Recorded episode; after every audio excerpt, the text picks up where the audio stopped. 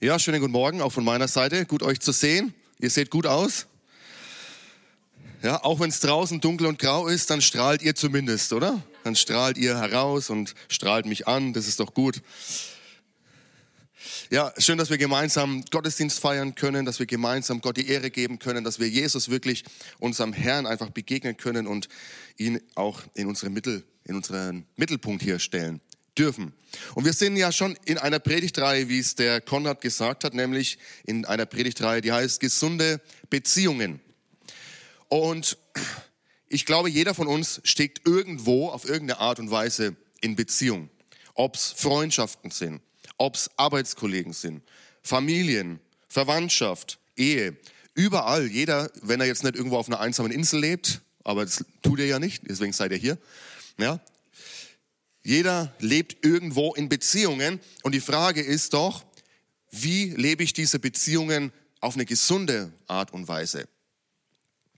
Denn nichts Aufreibenderes, als in schwierigen Beziehungsverhältnissen zu leben. Im Alltag. Wenn du zur Arbeit gehst und das Verhältnis mit den Arbeitskollegen ist schwierig, dann geht man nicht gern zur Arbeit. Wenn in der Familie Schwierigkeiten sind, in der Verwandtschaft, gehst du nicht gern zur Verwandtschaft oder zu Familienfeiern. Wenn es deiner Ehe schwierig ist, gehst du vielleicht nicht gern heim. Also es kann dich belasten, ja, und es kann unser ganzes Leben runterziehen, wenn wir Beziehungen haben, die schwierig sind und die belastet sind. Eine Studie der Harvard University, die über 80 Jahre, also wirklich über eine lange Zeit, mehr als 700 Menschen begleitet hat und immer wieder nachgefragt hat, wie geht's dir, ähm, was hat dein Leben verändert, was ist in deinem Leben passiert, die sogar Blutwerte genommen haben, die MRTs gemacht haben, die zum Beispiel das Gehirn gescannt haben. Und die Frage war, was macht Menschen glücklich? Was macht Menschen glücklich? Und nach 80 Jahren und 700 Menschen, und diese Studie geht immer noch weiter, sagen die Autoren oder die Forscher, die dahinter stecken, eigentlich ganz kurz. Was macht Menschen glücklich? Gute Beziehungen machen uns glücklicher und gesünder. Punkt. Gute, gesunde Beziehungen machen uns glücklicher und gesund. Und ich glaube, dieses Prinzip ist nicht zufällig, dass die das entdeckt haben, sondern es hat Gott in uns angelegt. Und so ist die Frage, wie können wir dieser Idee von Gottes Beziehungen einfach wieder näher kommen? Wir haben letzte Woche über Gottes Idee gesprochen, was eigentlich Gottes Idee dahinter war, warum er uns in Beziehung geschaffen hat und nicht so als einzelne Wesen oder warum hat er nicht nur Adam geschaffen und hat gesagt, hey Adam, freu dich an mir, wir zwei, ja, das reicht doch. Nein, er hat gesagt, da muss noch jemand sein, der ihm begegnen kann auf seiner Ebene, auf seiner Augenhöhe. Und so hat er Eva geschaffen. Das heißt, Gott hat den Menschen in Beziehung hineingeschaffen und er hatte eine gute Idee damit.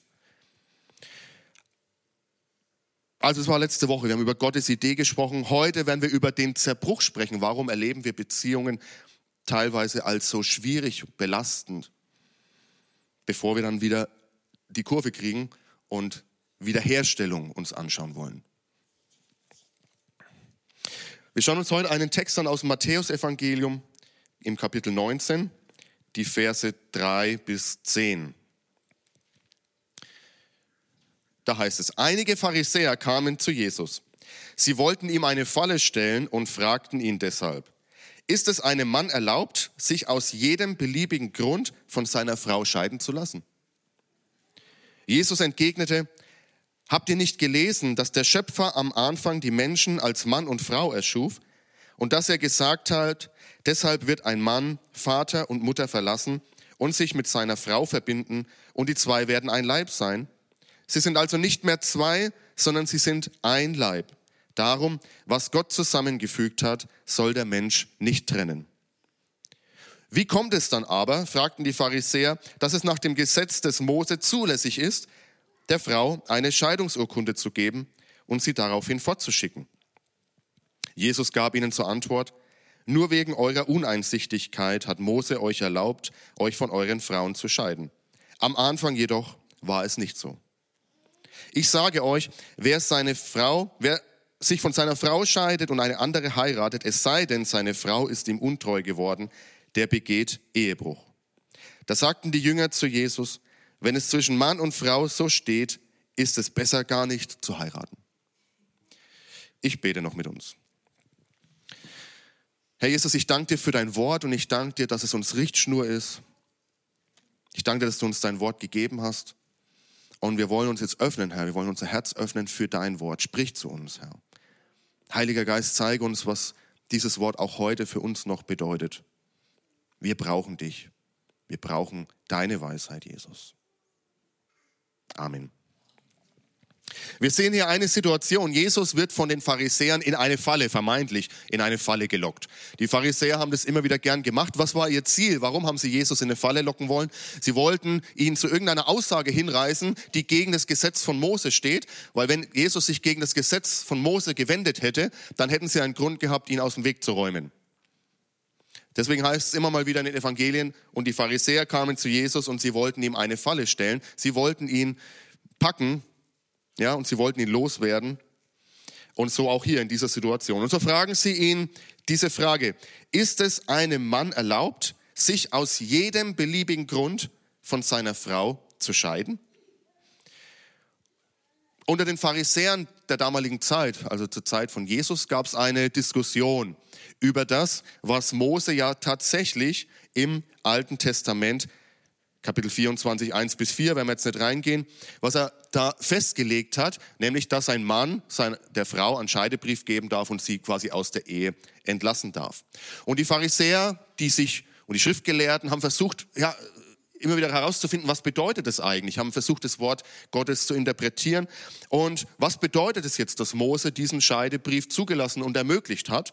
Und einige haben gesagt, du darfst deine Frau entlassen, wenn sie das Essen verbrannt hat.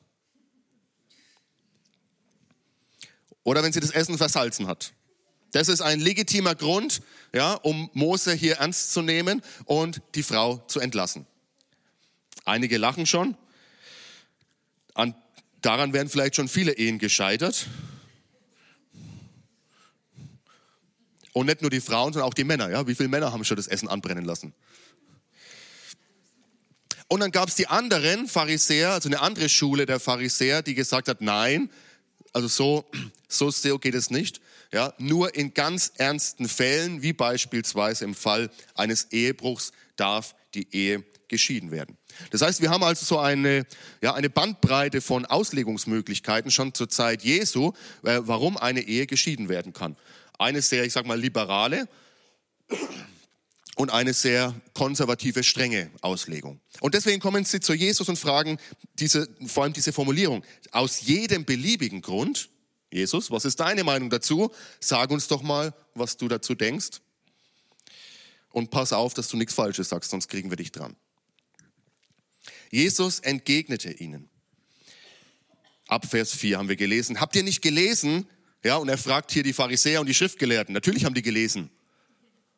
Aber haben Sie es auch verstanden? Habt ihr nicht gelesen, dass der Schöpfer am Anfang die Menschen als Mann und Frau schuf, dass er gesagt hat, deshalb wird ein Mann Vater und Mutter verlassen und sich mit seiner Frau verbinden und die zwei werden ein Leib sein? Sie sind also nicht mehr zwei, sondern sie sind ein Leib. Darum, was Gott zusammengefügt hat, soll der Mensch nicht trennen. Das ist das, was wir letzte Woche schon gelesen haben. Jesus erinnert hier die Pharisäer an Gottes Idee von Gemeinschaft, von Ehe. Er erinnert sich hier, was Gott wirklich wollte, als er Ehe gestiftet hat. Er spricht davon, dass der Mann seine Eltern verlässt, bin ich letzte Woche näher drauf eingegangen, dass sie sich verbinden und dieses Wort verbinden kann man auch übersetzen als anleimen, also Mann und Frau werden verleimt, wenn sie den Bund der Ehe eingehen und sie werden ein Fleisch sein. Wir sehen also, dass verschiedene Perspektiven, verschiedene Aspekten hier, die äh, Jesus nochmal hervorhebt, was die Ehe eigentlich ist. Die Ehe ist ein heiliger Bund. Ein Bund zwischen Mann und Frau, der heilig ist, der von Gott gestiftet ist. Gott selber hatte diese Idee und der innerhalb seiner Schöpfungsordnung stattfindet. Wir sehen, dass die Ehe ein exklusiver Bund ist. Das heißt, ein Bund zwischen einem Mann und einer Frau. Und alle anderen sind von diesem Ehebund ausgeschlossen. Wir sehen, dass die Ehe ein umfassender Bund ist. Das heißt, es geht um eine Lebensgemeinschaft, es geht um eine Arbeitsgemeinschaft und es geht auch um Sexualität. Aber alles ist Teil dieses Bundes.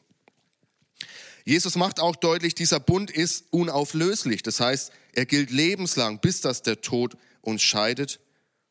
Es ist ein öffentlicher Bund, der vor Zeugen geschlossen wird, die als Zeugnis äh, von diesem Bund auch geben können. Und es muss ein eindeutiger Bund sein. Das heißt, es muss erkennbar sein, dass dieser Bund zwischen zwei Menschen geschlossen wird. Und dann sagt Jesus am Ende seiner kurzen Erinnerung hier, was Gott zusammengefügt hat, soll der Mensch nicht trennen und macht damit nochmal deutlich, Gott ist eigentlich derjenige, der diesen Bund gestiftet hat. Ihr habt Ja zueinander gesagt, aber er hat diesen Bund geschlossen. Er hat euch zusammengefügt. Jetzt können wir natürlich sagen, okay, Gottes Idee schön und gut. Vielleicht saßt du letzte Woche schon hier, als ich darüber gesprochen habe, was Gott sich gedacht hat mit diesem Ehebund oder warum er uns überhaupt in Gemeinschaft und in Beziehung geschaffen hat. Und du hast dich vielleicht gefragt oder im Herzen gedacht, okay, das klingt ganz schön, aber mit meiner Realität aktuell hat es sehr wenig zu tun. Mit dem, wie ich Beziehungen erlebe, wie ich Ehe erlebe, hat es sehr wenig zu tun. Und tatsächlich, die Wirklichkeit unseres Zusammenlebens ist ja oft genug von Konflikten, Krisen, und manchmal auch Katastrophen geprägt. Also was ist los? Was stimmt jetzt? Hat Jesus recht? Oder hat doch eher unsere Erfahrung recht? Und mit einem Satz macht Jesus hier deutlich in dieser Bibelstelle, wo das eigentliche Problem steckt.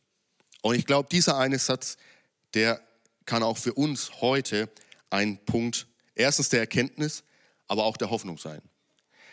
Er sagt nämlich, als die Pharisäer ihn fragen, ja, wenn das alles so toll eingefügt ist von Gott und wenn Gott es sich so toll gedacht hat, warum hat denn dann Mose zugelassen, dass der Frau ein Scheidungsbrief gegeben werden darf, dass der Mann die Frau wegschicken darf? Und Jesus antwortet ihnen, nur wegen eurer Uneinsichtigkeit hat Mose euch erlaubt, euch von euren Frauen zu scheiden. Ich lese mal aus einer anderen Übersetzung vor, aus der Hoffnung für alle, da wird es noch etwas deutlicher. Mose erlaubte es, dass ihr euch von euren Frauen scheiden lasst, weil er euer hartes Herz kannte. Mose erlaubte es, dass ihr euch von euren Frauen scheiden lasst, weil er euer hartes Herz kannte. Und damit kommt Jesus zu dem eigentlichen Punkt. Er spricht von unserem Herzen. Was ist das Herz? Erstmal ist es ein Organ. Wusstet ihr, dass das Herz ungefähr 300 bis 350 Gramm wiegt? Also können wir mal abwiegen. Dreieinhalb Schokoladentafeln. Also dreieinhalb Tage ungefähr, eure Ration. Ja? Das Herz pumpt jeden Tag bis zu 10.000 Liter Blut durch unsere Gefäße. Und es schlägt in der Regel ja, 60 bis 80 Mal pro Minute. 4200 Mal pro Stunde, 100.000 Mal pro Tag, drei Milliarden Mal im Leben. Durchschnittlich. Wow, also das sind viele Schläge. Ja, also das Herz schlägt sehr viel. Aber die Bibel macht deutlich, dass das Herz nicht nur ein Organ ist, was den Körper mit Blut und mit Sauerstoff versorgt, sondern das Herz ist noch viel mehr, zeigt uns die Bibel. Die Bibel macht deutlich, dass das Herz das Zentrum der Persönlichkeit ist. Dass es der Mittelpunkt des inneren Lebens des Menschen ist. Das Herz ist die Kommandozentrale, in der unsere Gedanken, Wünsche, Willensäußerungen und Gefühle entstehen. Im Herzen wohnen auch die Begierden und die Leidenschaften. Das Herz ist aber auch die zentrale Stelle, an die Gott sich wendet in uns. Und so steht das Herz eigentlich für uns als ganzen Menschen. Und jetzt kommt Jesus auf dieses Herz, also auf das innere Zentrum, auf das Zentrum unserer Persönlichkeit zu sprechen und sagt, Leute, Mose hat es zugelassen, weil euer Herz hart ist, weil euer Herz verhärtet ist. Was bedeutet es, wenn Jesus hier von unserem harten Herzen spricht?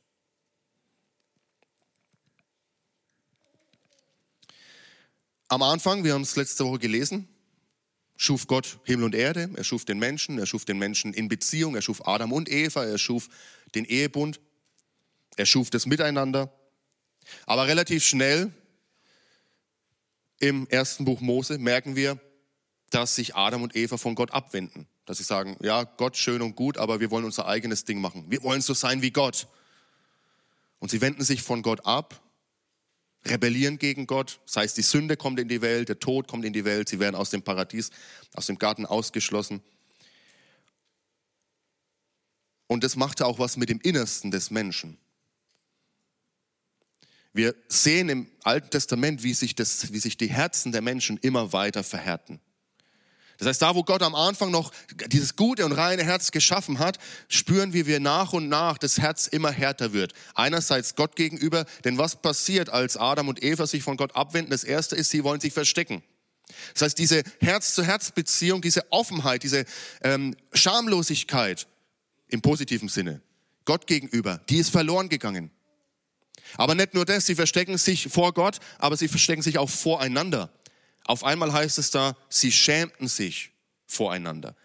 Das heißt, diese Ungetrübtheit, diese Ungezwungenheit, dieses Offenheit, diese Offenheit auch zueinander zwischen Adam und Eva, zwischen Mensch und Mensch, war genauso zerstört.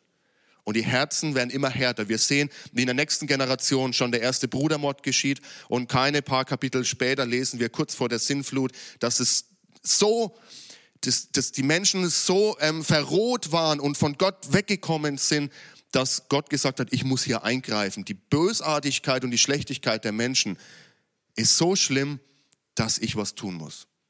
Wir sehen also, dass diese Herzen immer härter und immer härter werden für Gott und auch zueinander. Und deswegen sagt Jeremia in ähm, Kapitel 17, Vers 9, nichts auf dieser Welt ist so hinterhältig und verschlagen wie das Herz des Menschen. Wer kann es durchschauen? Während der Zeit der Aufklärung ist man zu dem Schluss gekommen, der Mensch ist doch grundsätzlich gut. Das, was uns die Kirchen jahrhundertelang erzählt haben, der Mensch ist böse und ist ein Sünder und braucht Erlösung, das kann man alles vergessen. Nein, der Mensch ist eigentlich gut. Seine Umstände haben ihn halt böse gemacht. Aber von Grund auf ist der Mensch gut. Die Bibel sagt genau das Gegenteil. Seit sich der Mensch von Gott abgewendet hat, ist der Mensch von Grund auf schlecht. Ist von Grund auf ein Sünder, ist von Grund auf getrennt von Gott. Schauen wir uns mal ein paar Bibelstellen zum Herzen an aus dem Neuen Testament. In Markus 7, Vers 21 bis 23. Warum gehe ich so viel aufs Herz ein heute? Ja, wir müssen diese Herzthematik verstehen. Ich habe auch diese Predigt genannt, eine Herzensangelegenheit. Wenn wir gesunde Beziehungen leben wollen, dann müssen wir dieses Thema heute verstehen, weil sonst wird es schwierig werden. Markus 7, Vers 21 bis 23. Das sagt Jesus, denn von innen, aus dem Herzen des Menschen, kommen Gedanken, die böse sind. Unzucht, Diebstahl, Mord, Ehebruch Habgier, Bosheit, Hinterlist, Zügellosigkeit, Missgunst, Verleumdung, Überheblichkeit und Unvernunft. All dieses Böse kommt von innen heraus und macht den Menschen in Gottes Augen unrein. Was sagt Jesus Herr? Woher kommt unsere Unreinheit? Woher kommt es? Er sagt aus dem Herzen. Das Böse, was wir sehen, hat eine Ursache, hat einen Grund, eine Quelle. Und die Quelle ist das Herz des Menschen. Matthäus 5, Vers 27 bis 28. Ihr wisst, dass es heißt, ja, hier spricht er wieder, ja, nicht nur mit den Pharisäern, er spricht mit einer größeren Gruppe, aber er sagt, ihr wisst, dass es heißt, du sollst nicht die Ehe brechen.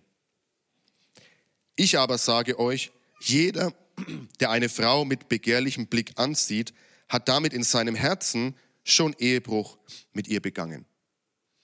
Jesus macht dir deutlich, wo wird die Ehe gebrochen? Nicht erst, wenn jemand mit einer anderen Frau oder mit einem anderen Mann im Bett landet, sondern im Herzen beginnt dieses, dieser Prozess. Im Herzen beginnt der Ehebruch und selbst wenn er nicht ausgelebt wird, ist er, hat er doch schon stattgefunden im Herzen. Und noch eine Stelle für jetzt, äh, Lukas 6, 45. Ein guter Mensch bringt Gutes hervor, weil sein Herz mit Gutem erfüllt ist. Ein böser Mensch dagegen bringt Böses hervor, weil sein Herz mit Bösem erfüllt ist. Denn wie der Mensch in seinem Herzen denkt, so redet er. Was macht Jesus hier deutlich? Er sagt, schaut mal auf das, was bei euch rauskommt. Und das ist ein Hinweis auf das, was in euch drin ist. Wir schauen oft auf die Symptome. Warum greift Russland die Ukraine an? Das ist doch schrecklich. Natürlich ist es schrecklich, aber es ist ein Symptom. Warum gibt es Streit? Warum gibt es Missgunst? Warum gibt es Eheschwierigkeiten? Warum sind wir so schwer einfach in unseren Beziehungen untereinander? Das sind alles Symptomfragen. Das ist das, was dabei rauskommt. Aber Jesus sagt, wenn ihr wirklich verstehen wollt, was das Problem ist, dann dürft ihr nicht nur das Äußere angucken, sondern ihr müsst gucken, was ist die Quelle, was ist die Ursache. Und Jesus schaut auf das Problem dahinter und er macht den Pharisäern in der Bibelstelle, die wir heute haben, deutlich, Leute, das Problem ist euer hartes Herz. Ich habe mal einen Stein mitgebracht. So ein Stein ist hart und der ist auch ziemlich schwer. Was bedeutet es, wenn Jesus sagt, unser Herz ist hart? Ein hartes Herz, ich meine, ihr wisst alle, wie ein Stein sich anfühlt, da kann ich nichts drücken, da kann ich nichts machen. Ein hartes Herz ist unempfänglich für Gottes Liebe. Wir haben vorhin von Liebe gesungen. Ein hartes Herz ist nicht empfänglich für seine Liebe. Ein hartes Herz ist nicht empfänglich für seine Korrektur, für sein Wort. Es wird abgleiten davon. Ein hartes Herz ist nicht offen für sein Reden. Ein hartes Herz ist nicht formbar. Ja, diesen Stein, da kann ich, okay, mit großer Kraft oder mit Maschinen, aber mit der Hand kann ich da nichts machen. Jesus sagt, hey, ihr seid von Gott weggekommen, ihr habt Gott verlassen, eure Herzen sind hart geworden, ihr hört nicht mehr auf das, was Gott euch sagt. Ihr seid überhaupt nicht mehr korrigierbar und korrigierfähig. Und ihr seid auch nicht mehr beziehungsfähig mit Gott und miteinander. Und wenn wir dieses harte Herz mit uns rumtragen, dann hat es ganz praktische Auswirkungen auch auf unser Miteinander. Ja, wenn ich ein hartes Herz habe, wir versuchen vielleicht, ja, so gut wie es geht, Gottes Wort umzusetzen, weil wir es vom Verstand her kennen. Wir versuchen, einander zu lieben, den anderen höher zu achten, so wie es die Bibel uns auffordert. Aber da, wo wir gerade noch freundlich waren, kaum sind wir aus dem Gebäude raus, fangen wir an zu lästern. Das ist die Hartherzigkeit. Da, wo wir sagen, nimm den anderen an, ja, ich weiß, Jesus, ich soll den anderen so annehmen, wie er ist. Aber im Herzen denke ich mir, wow, was ist das für ein Depp? Das ist unsere Hartherzigkeit. Wir versuchen oft an Symptomen zu arbeiten. Ich muss freundlicher sein, ich muss netter sein, ich muss den anderen besser behandeln oder was weiß ich was. Aber das Problem ist, dass die Ursache bleibt ja noch bestehen. Das Herz ist immer noch hart.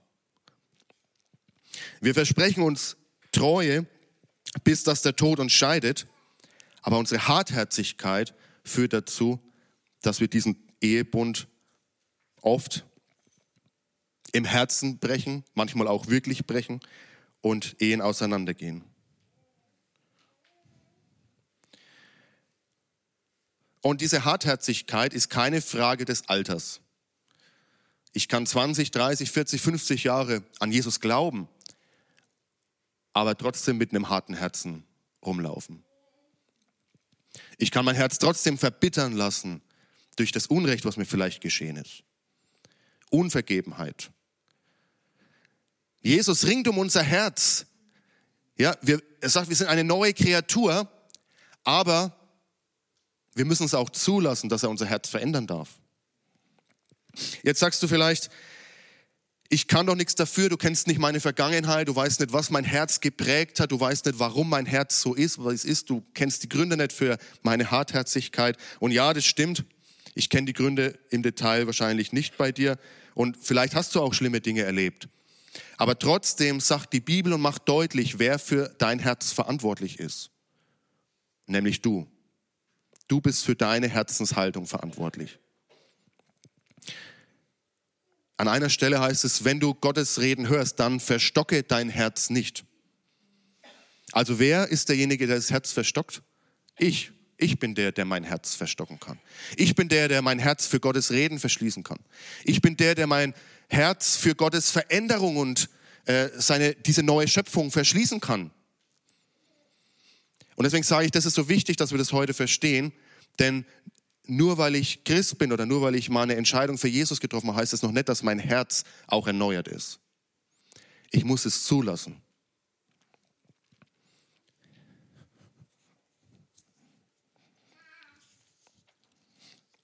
In Sprüche 4, Vers 23, da heißt es, behüte dein Herz mit allem Fleiß, denn daraus quillt das Leben.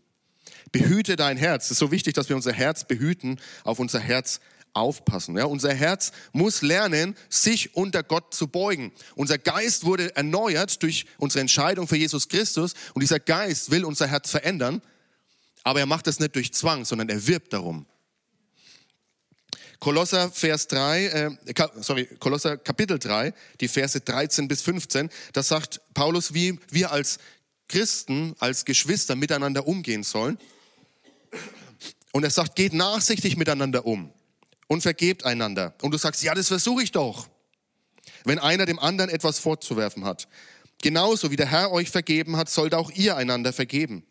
Vor allem aber bekleidet euch mit der Liebe. Sie ist das Band, das euch zu einer vollkommenen Einheit zusammenschließt. Ja, und jetzt sagt ihr vielleicht, ja, okay, Paulus, schön und gut, du sprichst von Einheit, du sprichst von Vergebung, du sprichst von Miteinander. Aber warum leben wir das denn nicht? Warum erlebe ich das nicht, wenn ich zu, unter Geschwistern bin? Wo ist diese Einheit? Warum macht trotzdem jeder sein Ding? Und der Vers 15 heißt dann, der Frieden, der von Christus kommt, regiere euer Herz und alles, was ihr tut. Wenn dieser Frieden nicht unser Herz regiert, dann können wir an den Symptomen arbeiten, wie wir wollen und an dem Äußeren. Aber wenn unser Herz nicht dazu passt, dann wird immer wieder das Alte rauskommen.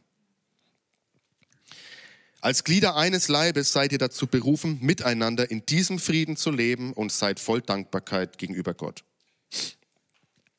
Unser Herz muss umkehren, nicht nur der Verstand. Unser Herz muss sich Gott unterordnen, nicht nur unser Verstand. Lukas 10, Vers 27. Sie fragen Jesus, was ist das höchste aller Gebote? Und er sagt, du sollst den Herrn, deinen Gott, lieben von ganzem Herzen mit ganzer Hingabe, mit aller deiner Kraft und mit deinem ganzen Verstand. Und du sollst deine Mitmenschen lieben wie dich selbst. Aber das hier funktioniert nur, wenn das hier funktioniert. Nur wenn ich mein Herz von Gott korrigieren lasse, nur wenn ich mein Herz ganz auf ihn ausrichte, dann haben wir auch eine Chance, dass diese Ebene funktioniert. Was passiert, wenn zwei Menschen mit einem harten Herzen zusammenkommen? Heiraten, die Ehe eingehen. Was passiert dann? Es trifft Stein auf Stein. Und das ist ziemlich schmerzhaft. Das kracht. Das tut weh. Was passiert, wenn Geschwister, die Jesus angenommen haben, als in Gemeinde zusammenkommen und jeder kommt mit seinem harten Herzen? Das kracht. Da gibt es Reibung. Das tut ganz schön weh. Und deshalb erleben wir Beziehung oft so, wie wir es erleben, weil unsere harten Herzen aufeinandertreffen. Ich habe mal den Satz gehört, verletzte Menschen verletzen. Verletzte Menschen verletzen. Und deshalb zeigt uns trotzdem Jesus hier auch einen Ausweg auf. Er spricht über die Möglichkeiten, tatsächlich, so wie es Mose gesagt hat, dieses äh, auch Ehescheidung zuzulassen. Eben weil unsere Herzen hart sind, sagt er, ähm, wo haben wir es gelesen? Vers 9, wer sich von seiner Frau scheidet und eine andere heiratet, es sei denn, seine Frau ist ihm untreu geworden, der begeht Ehebruch. Das heißt, Jesus stimmt auch dem zu, dass es eine Möglichkeit gibt, Ehe zu scheiden, wenn die Hartherzigkeit so überhand geworden ist, dass, der Ehe, dass die Ehe quasi gebrochen ist, wenn einer die Ehe schon gebrochen hat. Paulus erweitert diese Ausnahme noch ähm, in einem der Korintherbriefe und im ersten Korintherbrief, wo er sagt, dass ein ungläubiger Partner, wenn er die Ehe auflösen will, dann seid ihr frei. Und darüber hinaus gibt es auch andere Fälle, in denen eine Ehe nicht mehr fortgeführt werden kann. Beispielsweise bei häuslicher Gewalt, ja, bei Drogensucht, bei Misshandlung, Kindesmisshandlung oder schwerer Kriminalität, also da, wo wirklich Gefahr für Leib und Leben besteht, gibt es die Möglichkeit, Ehe zu scheiden. Aber dieses Wort, was Gott oder was Jesus spricht, was Gott zusammengefügt hat, soll der Mensch nicht trennen, das bleibt bestehen.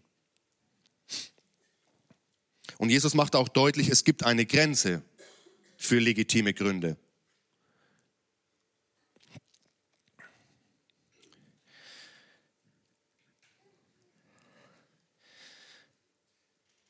Und weitere Situationen, die wir erleben, auch in unseren Ehen oder in anderen Beziehungen, zum Beispiel emotionales Auseinanderleben,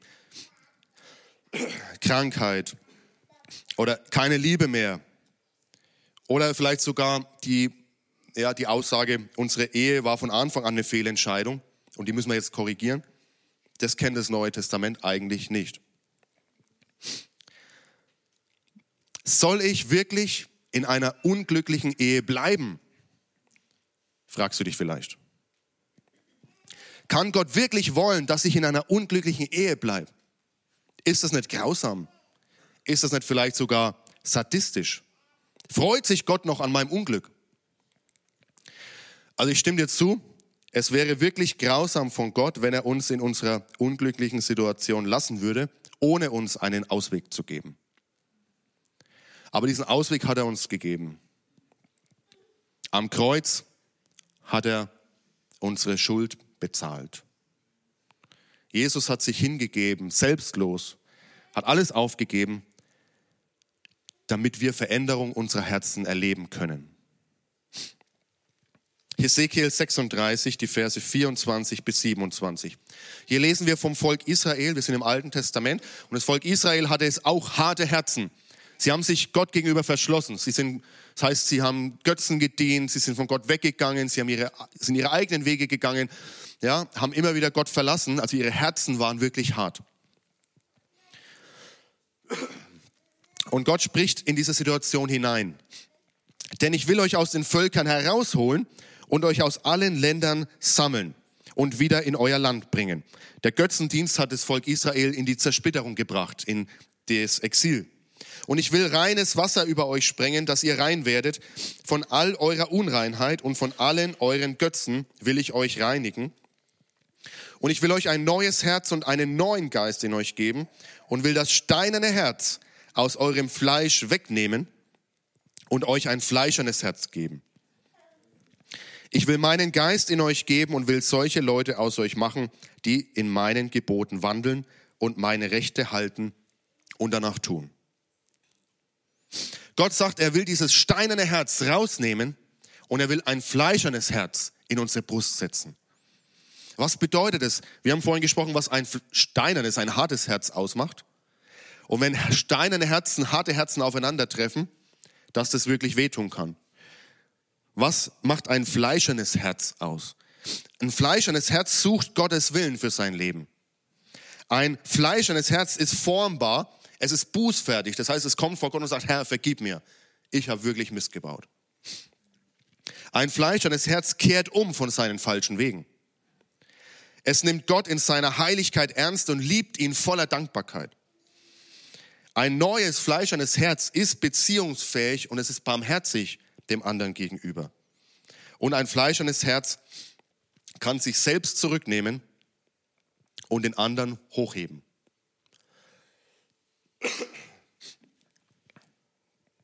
Wenn wir gesunde Beziehungen untereinander leben wollen, in einer Ehe, aber auch überhaupt untereinander, dann müssen wir mit unserem steinernen Herz, mit unserem harten Herz zu Gott kommen und müssen Buße tun, müssen sagen, Herr, vergib mir, ich will dieses fleischerne Herz haben. Mach mein Herz weich für mein Gegenüber. Mach mein Herz weich für dein Reden.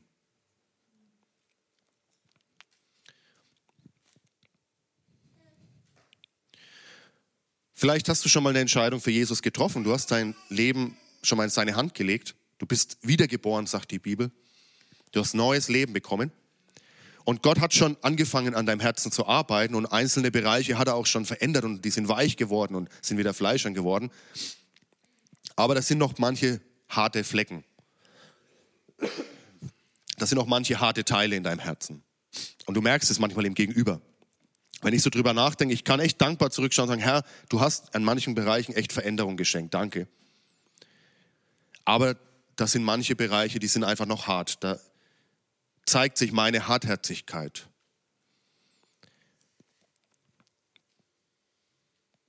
Dann dürfen wir Gott da einladen, da hineinzukommen. Und dazu möchte ich uns einladen, jetzt am Ende dieser Predigt. In Jakobus 4, Vers 8 und im Vers 10, da heißt es, sucht die Nähe Gottes, dann wird er euch nahe sein. Wascht die Schuld von euren Händen, ihr Sünder. Reinigt eure Herzen, ihr Unentschlossenen. Beugt euch vor dem Herrn, dann wird er euch erhöhen. Ich mache heute einen ganz klassischen Bußaufruf. Jetzt dachtest du, oh schade, jetzt, jetzt bin ich gerade heute in den Gottesdienst gekommen. Und jetzt kommt hier Buße. Nee, im Ernst. Wenn wir unser Herz verändern lassen wollen, dann müssen wir Buße tun. Herr, sieh meine Hartherzigkeit an. Vergib mir. Und ich habe uns etwas mitgebracht, um es uns etwas praktischer und deutlicher zu machen. Ähm, während des nächsten Liedes, hier vorne stehen zwei Eimer mit Steinen drin, sind kleine Steine. Und wenn du das praktisch machen möchtest, auch als Ausdruck nach außen und sagen wirst, Herr, du siehst diese harten Stellen meines Herzens und ich möchte sie dir bringen, mach mein Herz weich. Veränder mein Herz. Vergib mir meine Schuld. Vergib mir, dass ich meinen Bruder, meine Schwester so und so behandelt habe, dass ich meine Hartherzigkeit habe raushängen lassen. Vergib mir meine Hartherzigkeit meinem Mann oder meiner Frau gegenüber. Herr, mach mir, mach mein Herz wieder weich. Schenk mir ein fleischernes Herz. Wenn du das auch nach außen einfach als ein Zeichen nach, einfach deutlich machen möchtest, dann komm gern nach vorne, nimm aus diesem Eimer einen Stein raus und lege ihn vor seinem Kreuz ab. Als Zeichen, Herr, ich bring dir mein hartes Herz. Ich bring dir meine harten Stellen. Jesus, bitte vergib mir. Mach mein Herz weich. Keine Sorge, die Kameras werden immer nur nach vorne filmen. Das heißt, wenn ihr hier vorne seid, ihr werdet nicht auf den Kameras deswegen erscheinen, sondern es ist einfach ein Moment für dich, zwischen dir und Gott. Tut, lasst uns Buße tun über unsere Hartherzigkeit. Sucht die Nähe Gottes. Reinigt eure Herzen. Beugt euch vor dem Herrn. Ich bete noch mit uns. Herr Jesus, ich danke dir für dein Wort, Herr. Ich danke dir, dass du, auch wenn es weh tut, den Finger auf, den, auf die Wunde legst und uns zeigst, wo das Problem liegt. Herr, du siehst unsere Hartherzigkeit. Du siehst die harten Stellen in unserem Herzen. Herr, wir wollen mit diesem Herzen vor dich kommen, Herr, und bitten dich, Schenk uns dieses neue, fleischerne Herz. Mach unser Herz wieder weich für dein Reden, für deine Veränderung, für dein Wirken in uns. Mach unser Herz weich, dass wir wieder einander begegnen können, dass wir gute, starke, gesunde Beziehungen miteinander bauen können. Und dass nicht Stein auf Stein trifft, wenn wir zusammenkommen, sondern dass wir mit fleischernen, mit formbaren, mit bußfertigen Herzen und mit liebenden Herzen zueinander kommen. Alle Ehre sei dir, Jesus. Du hast alles getan. Du hast am Kreuz unsere Schuld getragen, unsere Sünde auf dich genommen, damit wir Veränderung unserer Herzen erleben können.